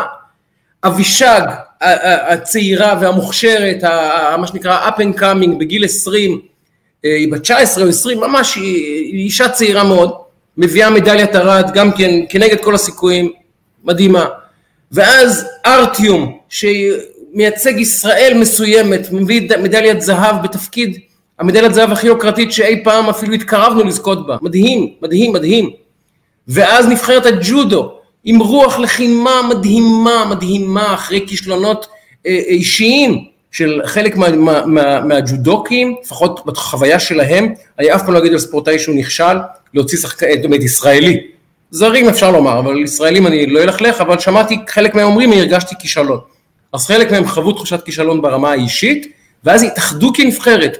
פיטר פלצ'יק ושגיא מוקי ו- ו- והלוחמות, ואתה אומר וואו, וזה היה פשוט מעורר השראה המדליה הזאתי, ובסוף לינוי, שזה ישראל החדשה, ואגב, שני, שתי מדליות זהב מראשון לציון. העיר עם יחס המדליות הכי גבוה בעולם, לדעתי לנפש, סליחה, בישראל בוודאות, למדליות זהב. גם לינוי וגם ארטיום מזה. אז היה כזה מיקס ישראלי יפה, גם הנבחרת, שיש בה את העולה מקנדה ואת ה... ואת ה... ואת ה כל, כל, כל המגדרים וכל המשקלים וכל הצורות וכל הצבעים הישראלים וכל הזהויות וזה היה מדע, זה באמת אולימפיאדה מרגשת בעיניי, לא רק בגלל ההישגים הספורטיביים הכבירים, גם בגלל שהרגשתי שכמעט כל ישראל הייתה מיוצגת שם איכשהו, זה היה ממש מקסים, באמת. אז אני מאוד מתחבר לזה, אני גם בחרתי בזה, ואני עשיתי קצת הרחבה, כי באמת, רגע השנה מבחינתי זה באמת האולימפיאדה והמשחקים הפראלימפיים, כי גם לינוי, כמו שאמרת, וארטיום, ואבישג, ונבחרת הג'ודו, אבל גם מרק מליאר ומורן סמואל ועמי דדון ויד שלבי, באמת עם רגעים ממש. ממש מרגשים. אני חושב שיחד הם מרכיבים את, ה, את הרגע השנה לפחות גם מבחינתי בספורט הישראלי. ומכאן אנחנו ישר בפולו-אפ קוושן. רגע, אבל מקום שני, מקום שני זה הגול אתמול של מנור סולומון, זה מקום שני. רגע, הנה, עכשיו, אז אוקיי, אז כבר העברת לי. מקום שני. אז כבר העברת אותי לספורטאי השנה, אה, הספורטאי אה, השנה הישראלי אה, שלי, אז אני אקח את זה כבר לשם. ובאמת, אם אני שם רגע בצד את המשחקים האולימפיים, בוא נגיד שמי שעוקב אחרי הפוד הזה יודע שאני לא ממציא עכשיו. כאילו, ש, שאני אומר את זה תקופה די, די משמעותית. כמו שאמרת על, על אביאל זרגרי בפן הבית"רי, מנור סולומון, מבחינתי, הוא ספורטאי השנה, כי אני גם מסתכל על השנה הבאה במובן הזה, וגם כבר ספורטאי השנה של שנה הבאה, אני אגיד למה, כי אני חושב אתמול השער שלו, שהוא באמת היה שער פנומנלי, אבל זה לא היה הרגע הפנומנלי היחיד שלו במשחק, היו לו שם עוד כמה רגעים מדהימים, והבחורצ'יק הזה, אמ, מבחינתי הוא הכישרון, אה, כדורגל בסוף זה הספורט הלאומי פה, איך שלא נהפוך את זה, ובעיניי הוא, הוא ספורטאי השנה, כי הוא גם הכישרון הכי גדול שצמח פה, אה, לדעתי, בהיסטוריה. זאת אומרת, אתה יודע, אני לא שם אותו עכשיו עם אוחנה ועם, אה, לא יודע, עם נימני, או שחקנים שהם כאילו היו גדולים מאוד בדור שלהם, ועשו הישגים לא מבוטלים וגדולים אה, משלו נכון להיום, אבל צריך לזכור שהוא בחודשית בתחילת גילי ה-20 שלו, אה, והוא כנראה הולך להימכר במהלך השנה הקרובה בסכום שהוא יהיה כנראה בטח פי שלוש מהסכום הכי גדול, הכי גבוה ששילמו עד היום לספורטאי ישראלי, ואני מאחל לו, ואני גם מעריך, וגם אמרתי את זה מוקדם יותר במעלה השנה, שאני רואה אותו בהחלט בחמש, שש הקבוצות הכי טובות בעולם, הוא ברמה הזאת, הוא יהיה ברמה הזאת, מבחינתי הוא אה, ספורטאי השנה אה, שלי לפחות. אני, כישרון גדול, גדול, גדול, גדול. אני רוצה, בחרתי ספורטאי שלא הייתה לו שנה ספורטיבית גדולה, אבל השנה הזאת הייתה שנה שבה הוא בחר לסיים את הקריירה המפוארת שלו, אחת מהמפוארות בתולדות הספורט הישראלי, עמרי כספי כמובן, שהוא, אה, אנשים לא מבינים איזה קריירה הוא עשה ב-NBA. נכון, הוא לא לברון ג'יימס, נכון, הוא לא קווין דורנט, אבל הוא עשה קריירת NBA, אה, אני באמת עוקב אחרי הליגה הזאת, אני מקשיב את עצמי להיות באמת אחד המבינים הגדולים בה בארץ, בלי להתבייש אני אומר את זה, ואני אומר לכם, הוא לגיטימי ברמות אחרות. זה כמו לשחק אה, בליגת האלופות באחת מקבוצות העל, כן? בברצלונה, מנצ'סטר יונייטד, אה, צ'לסי, סיטי, יו ואינטר שמה, זה הסדר גודל של המועדונים, ולשחק 10-12 שנה, באמת לעבור ממועדון על למועדון על למועדון על, ולשחק בליגת האלופות ערב ערב, ערב ערב ובליגה, עם השחקנים הכי טובים בעולם, ואתה לגיטימי בחדר ההלבשה, יש לך עונות טובות, יש לך עונות פחות טובות, יש לך משחקים שאתה מבריק, אבל הוא לגיטימי, ומבחינת uh, המעמד הבינלאומי של ספורטאי ישראלי, אני לא רוצה לפגוע באף כדורגלן, באמת, אבל אין אף כדורגלן בישראל שהגיע למעמד הזה מעולם. בהיררכיה למעט? למעט פליקס, למעט פליקס חלפון. כמובן, בוא, תראה, פליקס חלפון זה צריכים להזכיר דברים, לשים דברים, אתה יודע, זה, זה פוד אחר, זה אולי בכלל ענף ספורט אחר, זה משהו אחר. אבל אם אתה מסתכל על ההיררכיה של הספורט אני מת שהוא העולמי, יבוא לפוד, אגב, אני מת שהוא יבוא לפוד. אגב, לדעתי זה ריאלי, זה ריאלי, זה יהיה... אה, פליקס יבוא. בכיף. בטח, פליקס חלפון אחלה גבר. אה, אבל באמת, אנשים לא מבינים אה, מה זה להיות שחקן NBA, הוא עשה שם קריירה של 11 שנים לדעתי, או 12 שנים, כן. לג- לגיטימית, ורציתי להגיד עוד מילה אחת על הדרך שבה הוא פרש. איזה כן. קלאסה, איזה קלאסה, איזה סגנון. לאורך כל הקריירה שלו האיש הזה היה קלאסה. שגריר ישראלי, גם של הספורט הישראלי, גם של האדם הישראלי, גם של הפרצוף הישראלי, הכי טוב שיכולנו לבקש באחד מאחת מהליגות החשובות בעולם. ואני רוצה להסיר את הכל בפעם ולהגיד לו, כספי, נכון, זו לא הייתה שנה מדהימה ספורטיבית שלך, אבל מגיע לך עליה, על הקריירה המדהימה שעשית, ועל הדרך שבה נפרדת מהספורט, באמת, את כל המחמאות. ואנחנו כבוד. נגיד לו את זה גם אה, בשנה הבאה באופן אישי, ממש כך. בפוד, בפוד עצמו. רנוש, מי שחק... אה, ספורטאי, ספורטאית השנה שלך? ספורטאית השנה שלי, בלי ספק, זה לינוי אשרם. אה, היא כיוונה את עצמה שנים לתוך רגע מסוים, היא באה לתוך הרגע הזה, היה לה, כאילו, כביכול פדיחה, היא ידעה לאסוף את עצמה תוך ש- שנייה, הרימה את עצמה, היא לא, היה לה, אני חושב, באור במוקדמות, במוקדמות, היה לה איזה, בתרגיל הראשון היה לה איזה משהו שהוציא אותה מריכוז, ופשוט מדהים, הגיע לרגע, לבוא עם כל הציפיות, בענף שהוא נשלט לגמרי על ידי אה, הרוסיות, והיא בכלל, היא אפילו, אתם יודעים, היא הייתה כל כך מכוונת מטרה, בדיוק קראתי שהיא באחד החופשים היא שברה את הבעונות כדי שיהיה לה עמידה יותר טובה, כאילו, אז אין ספק שכאילו, זה נדיר, אלופה. שספורטאי בא עם כל הלחץ, עומד בזה, גם תקלוט את הקטע, אנשים, להסביר את גודל ההישג שלה, זה שרוסיה לקח לה יומיים להירגע משערוריית השיפוט. במרכאות, במרכאות אני אומר, זה יומיים, שבוע.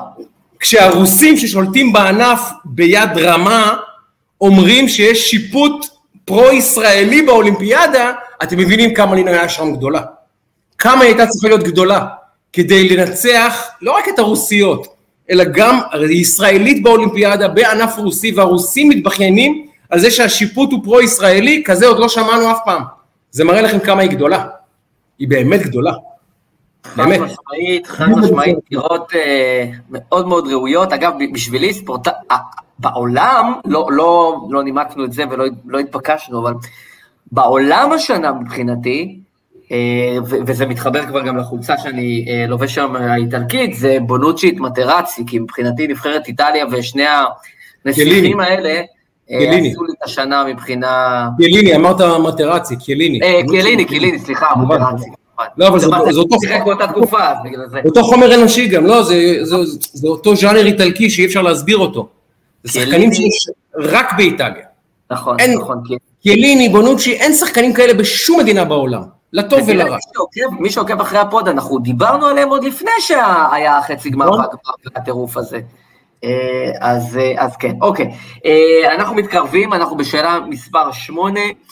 רגע, או יצירת השנה בתרבות הישראלית, שיר, ספר, פרשה, סדרה, פטירה של אדם, משהו שהוא רגע השנה בהיבט הזה. ושייקה, כאיש התרבות והשיח פה בכל זאת, תן לנו את זה. וואו, היה לי, אה, רמש, התלבטתי מאוד, בסוף החלטתי ללכת על הסדרה חזרות של כאן 11, שהיא בעיניי הסדרה הישראלית הכי טובה של השנה האחרונה, אפילו בקלות, וגם אחת הסדרות היותר טובות שראיתי הרבה שנים.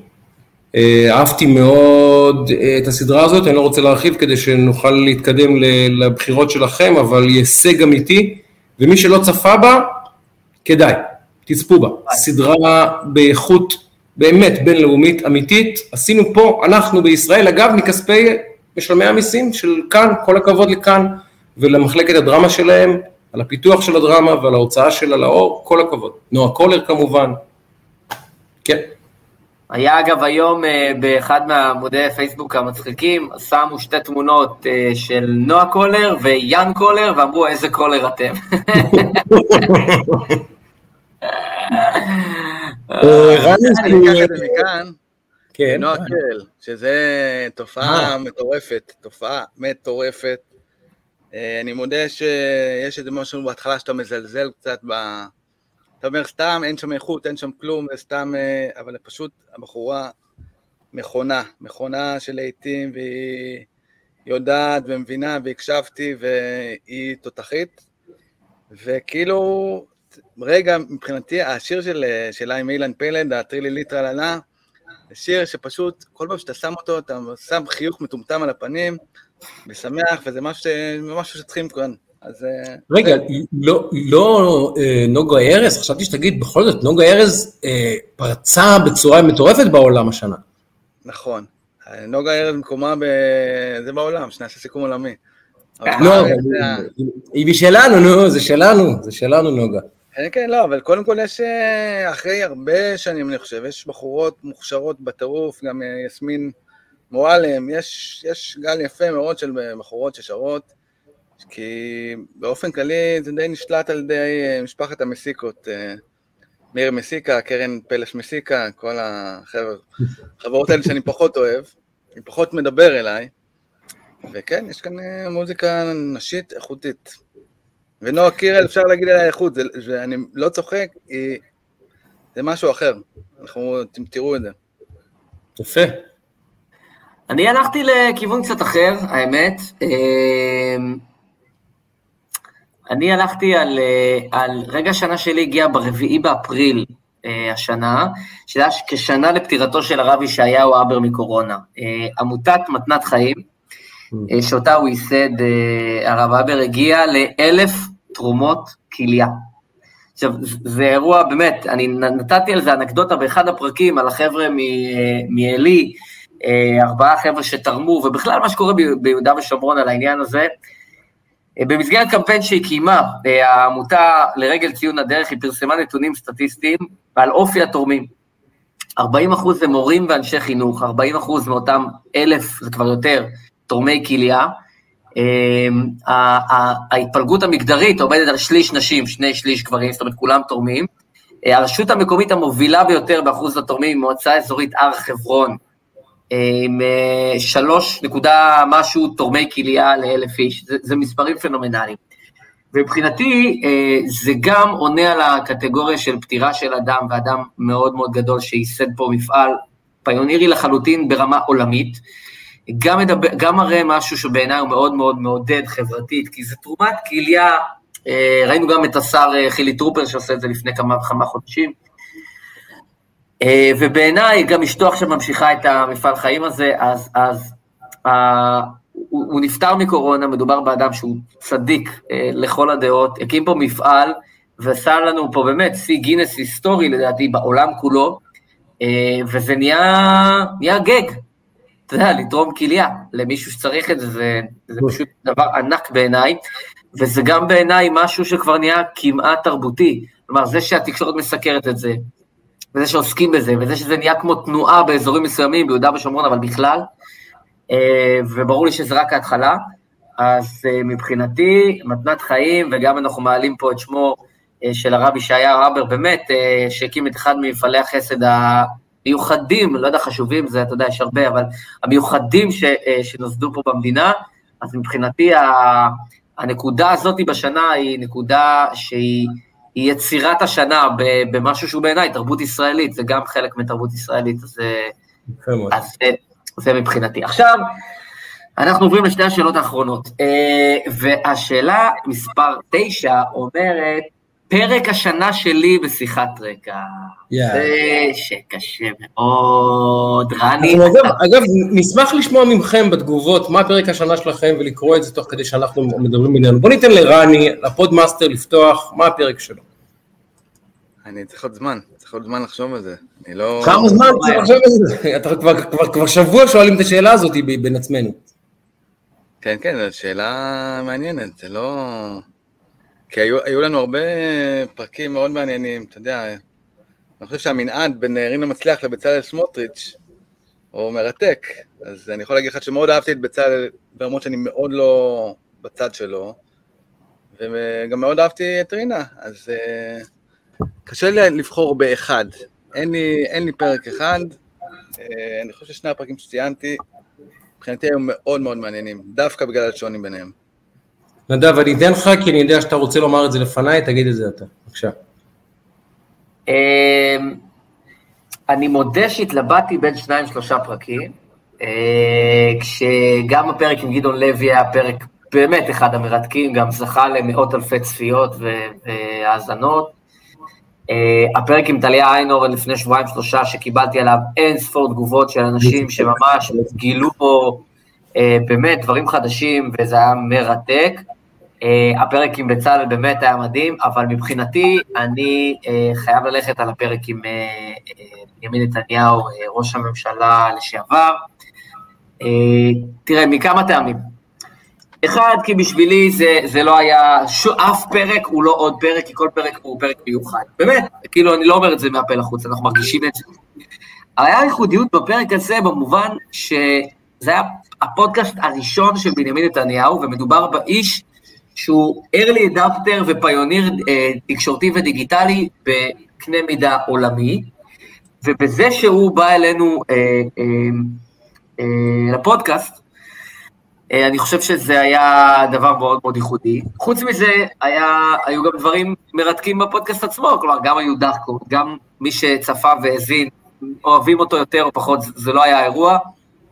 אה, ראה אה, אדם שדיבר בפתיחות ובנועם, והיה פודקאסט ממש מרתק בעיניי, אה, וזה גם פודקאסט שהגיע לבאמת מאות אלפי צפיות והאזנות, ואני, וזו באמת תחרות קשה, אבל הפרק איתו, אה, גם אני חושב שהוא ב establishment הזה שלנו, של הפודקאסט, הוא גם היה עוד איזשהו סממן, ולכן אה, היו הרבה פרקים.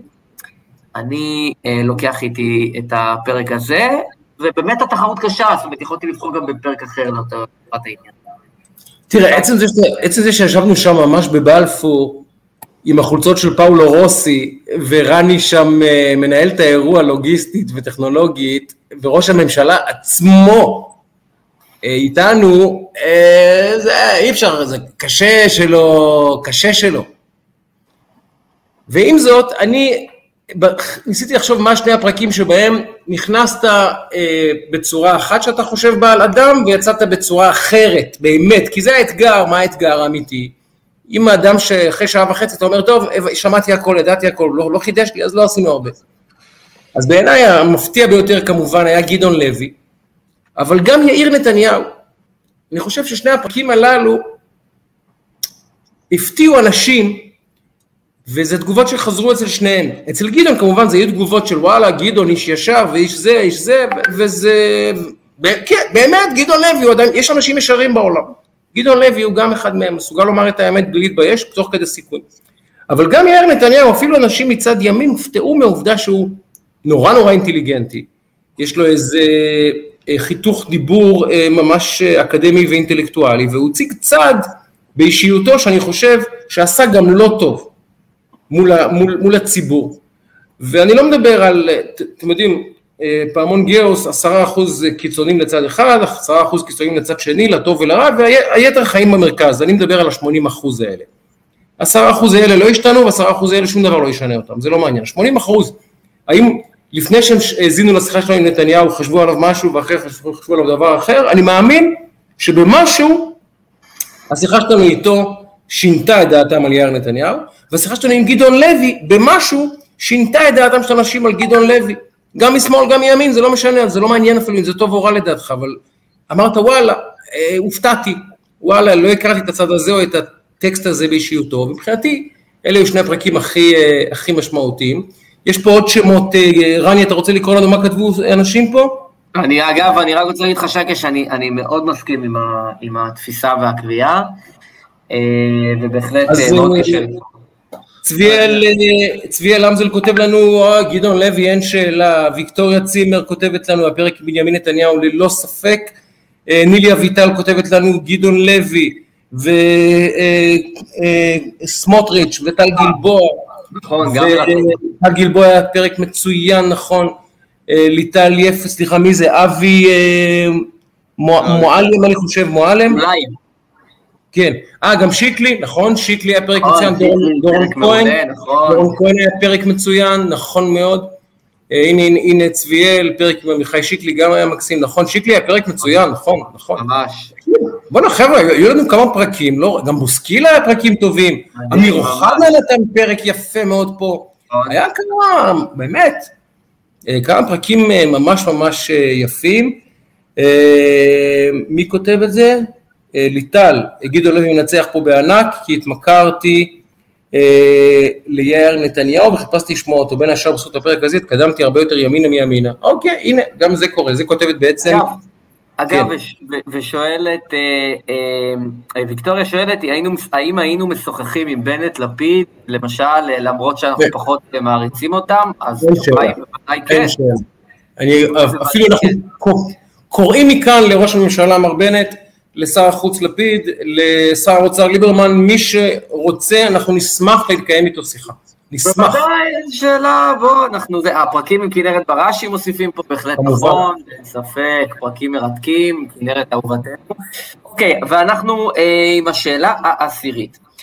השאלה או האמירה, אה, ההחלטה האישית שלי, בואנה, הטיקרים האלה זה חידוש. כן, כן. אה, ההחלטה האישית שלי לשנה הבאה, ומי שרוצה להתחיל יתחיל. אני, אני אתחיל. אני בבקשה. אתחיל, זה לא... זה לא החלטה אישית, זה כאילו משאלת לב. של, המשאלת לב שלי באמת זה לחזור איפשהו לאיזון. אני מרגיש שכל ה... הסביבה יצאה מאיזון, היחס בין, בין, בינינו, בין האנשים יצא מאיזון, הכל לא באיזון.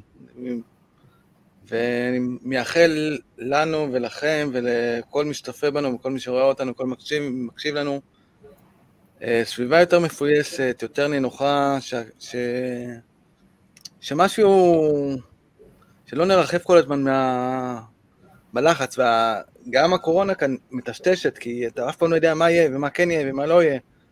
אני הייתי שמח ומייחל לנו ל... פשוט לחזור לאיזון, שהדברים יחזרו יותר לאיזון. זה הכל. לגמרי, אגב, אני, פתאום כשאני מסתכל על זה, אה, יש פה איזון מדהים בין ספרים, בגדים ואלכוהול. רקעים מדהימים, תראה איזה השלמה. אה, שייקה, אתה, אתה רוצה או שאני, מה שאתה רוצה? לא. ניתן לך, ניתן לך לסיים, אתה בכל זאת, אתה בכל זאת הרב פה, והרב צריך לסיים. אה, ההחלטה שלי נחלקת לשני שני חלקים. אחד, לא להישבר. לא להישבר. כי השנה, שנתיים האחרונות, לא רק אותי באופן אישי, אלא מר- מרגיש חלק גדול מהציבור מעמידה, מעמידה את, ה, את סף השבירה, בוחנת את את סף השבירה שלו. האישי, הרגשי, אה, של הסגנון, של האופי, גם אה, יש כמובן ספי שבירה אחרים, הקורונה הזאת מטריפה את כולנו, אה, כל אחד חווה את ההתמודדויות הכלכליות וה- והאישיות שלו עם כל מה שקורה פה בשנה וחצי, שנתיים במדינה הזאת, ויש הרבה אנשים שמחשבים להישבר, ואני החלטתי לא להישבר, להמשיך בכל זאת, ולהמשיך גם לעשות את מה שאני עושה, אבל לצד זה, וזה ממש המשך של המשפט, לעשות את זה קצת אחרת. כי אני מרגיש שאולי השנה יצא לי אה, לפעמים לקפוץ בווליום גבוה מדי. לפעמים למשוך את המטוטלת טיפה חזק יותר ממה שרציתי אה, בטקסטים ובביקורת ובטון שהשמעתי. ואני מבין שיש לי וגם לכולנו פה, שלושתנו, אחריות. ואנחנו, אני צריך, זו החלטה שלי, להיות יותר מודע. להמשיך בנחישות ובמסרים שאני רוצה להעביר, אין שאלה. אבל להיות הרבה יותר רגיש, הרבה יותר מודע לכך שהאחריות להורדת הווליום בשיח, שמפחיד את כולנו כבר האמת, היא על כל אחד מאיתנו. אז אני צריך לקחת את השני סנטימטר שלי בשיח הישראלי ולהשפיע עליהם, או לפחות יותר נכון לגרום להם, אה, לנסות ולסייע להוריד את גובה הלהבות הכללי, כי נהיה פה חם מדי. נהיה פה מסוכן מדי, נהיה פה אלים מדי, נהיה פה קולני מדי, נהיה פה צעקני מדי, נהיה פה מפחיד. ואני צריך לקחת את השני סנטימטר שאני יכול ולהוריד, כי זה פשוט מסוכן. וזו החלטה שלי, להוריד השנה, לא, ב, לא במאבק, לא בנחישות, לא בעיקשות, לא באמונה, לא בדרך, לא בהתעקשות לומר, אבל בטח בווליום מוכרחים להוריד קצת, נהיה פה מוגזם, זו האמת. יפה, אה, אחלה איחול והחלטה. אה, ואני אסכם בזה של פשוט להיות טוב יותר, אה, להיות טוב יותר למשפחה, לחברים, למאזינים והצופים, לעצמי, ובכלל, להיות טוב יותר. אני כאילו לוקח על עצמי, בעזרת השם, השנה הזאתי, לעשות את מירב המאמצים כדי להגשים את ההחלטה האישית והקולקטיבית הזאת, להיות אה, יותר בפניות, לתעדף יותר נכון את הדברים במשפחה ואת הזמן לדברים שאני יכול להיות אפקטיבי בהם ומועיל, ובעיקר להיות, אה, אתה יודע, לראות את האנשים שלנגד עינינו, לראות אותם בעין טובה יותר. אני משתדל תמיד, ואני כולנו משתדלים, אבל אני מאחל לעצמי שאני אדע להשתדל עוד יותר בדבר הזה. ואני מאחל את זה באמת לכולנו. אה, ואני גם אה, מנצל את ההזדמנות כדי לאחל אה, לכל הצופות והצופים והמאזינות והמאזינים, שבאמת, זה לא מובן מאליו. אז כאילו הקמנו פה איזה משהו לפני שנה בדיוק. אנחנו חוגגים 49 פרקים, ואנשים אשכרה באים איתנו לטיול הזה ולהרפתקה הזאת, שאנחנו, נגיד לכם את האמת, אנחנו כל פרק יודעים איך מתחילים, אנחנו אף פעם לא יודעים איך אנחנו מסיימים.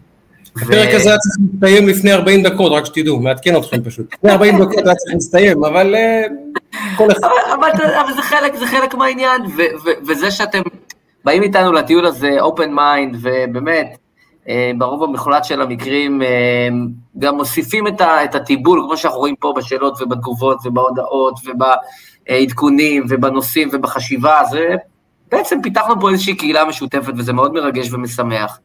אז אני מאחל לכולנו שנמשיך להיות כאלה, אני חושב שהקהילה הזאת הולכת ומתעצמת וגדלה, וזה באמת, זה דבר די, די משמעותי וגדול ומרגש שעשינו בשנה החולפת. כולנו יחדיו, לא רק שלושתנו פה. אז uh, לא מובן מאליו, זו הזדמנות להגיד לכן ולכם תודה uh, רבה. Uh, וגם לאחל, לפני שנסכם כל אחד ככה את ה... במילים אחרונות, מה שנקרא תשפ"ב, שתהיה שנת פודקאסטים באהבה. מה תגיד? אה, תהיה שנת, אה, איך קוראים לפסטיבל הזה? אה, פנג'ויה? מה השם? תהיה שנת פנג'ויה בלאגן, אני מקווה שזה לא, אנחנו לא הולכים לזה. אבל באמת, אתם צריכים להבין את זה, מאזינות, מאזינים, צופים וצופות, אתם הסיבה שאנחנו פה. אנחנו לא רואים מזה כסף, נדב מחמיץ את המחצית הראשונה של ארגנטינה-ברזיל. אני רק אתקן אותך, אני לא מחמיץ, כי משרד הבריאות הארגנטיני או הברזילאי נכנס למגרש והפסיק את המשחק וכולם ירדו לחדר הלבשה, זה משהו... למה? למה, קורונה כאילו? קורונה? כן. או מה? אה, כן, וואו. יש שם איזה סקנדל מטורף שאני עוד לא הבנתי מה היה האירוע שם, יש שם אוקיי. שערורייה פסיכוטית. כאילו, אגב, אוקיי. היו קוראים לזה מחדל, אבל המילה הזו יצאה מהלקסיקון. לא, לא, זה... אין אנדור אמריקה. לא, זה באמת מדהים. אז, אז, והסיבה שאנחנו עושים את כל זה, ורני עם 20 שקים של קניות לחג, אה, זרק את זה במקר... במטבח ובא לפה, כי אין מה לעשות. ואני, יש לי גם דבר או שניים, אתם לא יודעים מה מצב הגב שלי, אני עכשיו על אה, תרופות מאוד חזקות שאני אוכל בכלל לשבת. והנה, אנחנו פה עושים את זה. ובשבילכם ובגללכם, ותודה לכם. תודה לכם שאתם פשוט נותנים לנו את הדחיפה הזאת, ואת התגובות האלה, ואת הפידבקים האלה, ואנחנו קוראים כל תגובה וכל משוב, ומעבירים בקבוצות וואטסאפ שלנו כל משוב שמישהו מקבל מחבר, משכן, מקורא, ושתדעו, כל מילה שאתם כותבים אלינו מגיעה אלינו, ואנחנו מעבירים אותה אחד לשני, ותודה לכם, תודה לכם על השנה הזאת באמת, כי אנחנו, ילדנו את הילד, אבל אתם ההורים שלו ביחד איתנו, באמת, מכל הלב. רנוש, מה המילות סיכום שלך? אני פשוט מאחל שנה טובה, טובה, טובה, שתהיה יותר טובה, יש הרבה, הרבה, הרבה מה להשתפר בה, גם בכולם, גם באישי, גם בחברתי, גם להיות יותר אה, קשובים אחד לשני, להסתכל על כולם בעיניים, ומאוד מקווה שהסולידריות קצת אה, תחזור. יותר תתחזק נקרא, לא תחזור, כי אני לא חושב שהמצב שלנו כזה גרוע, אבל יותר אה, אחד, אחד לשני. זה, זה הכוונה.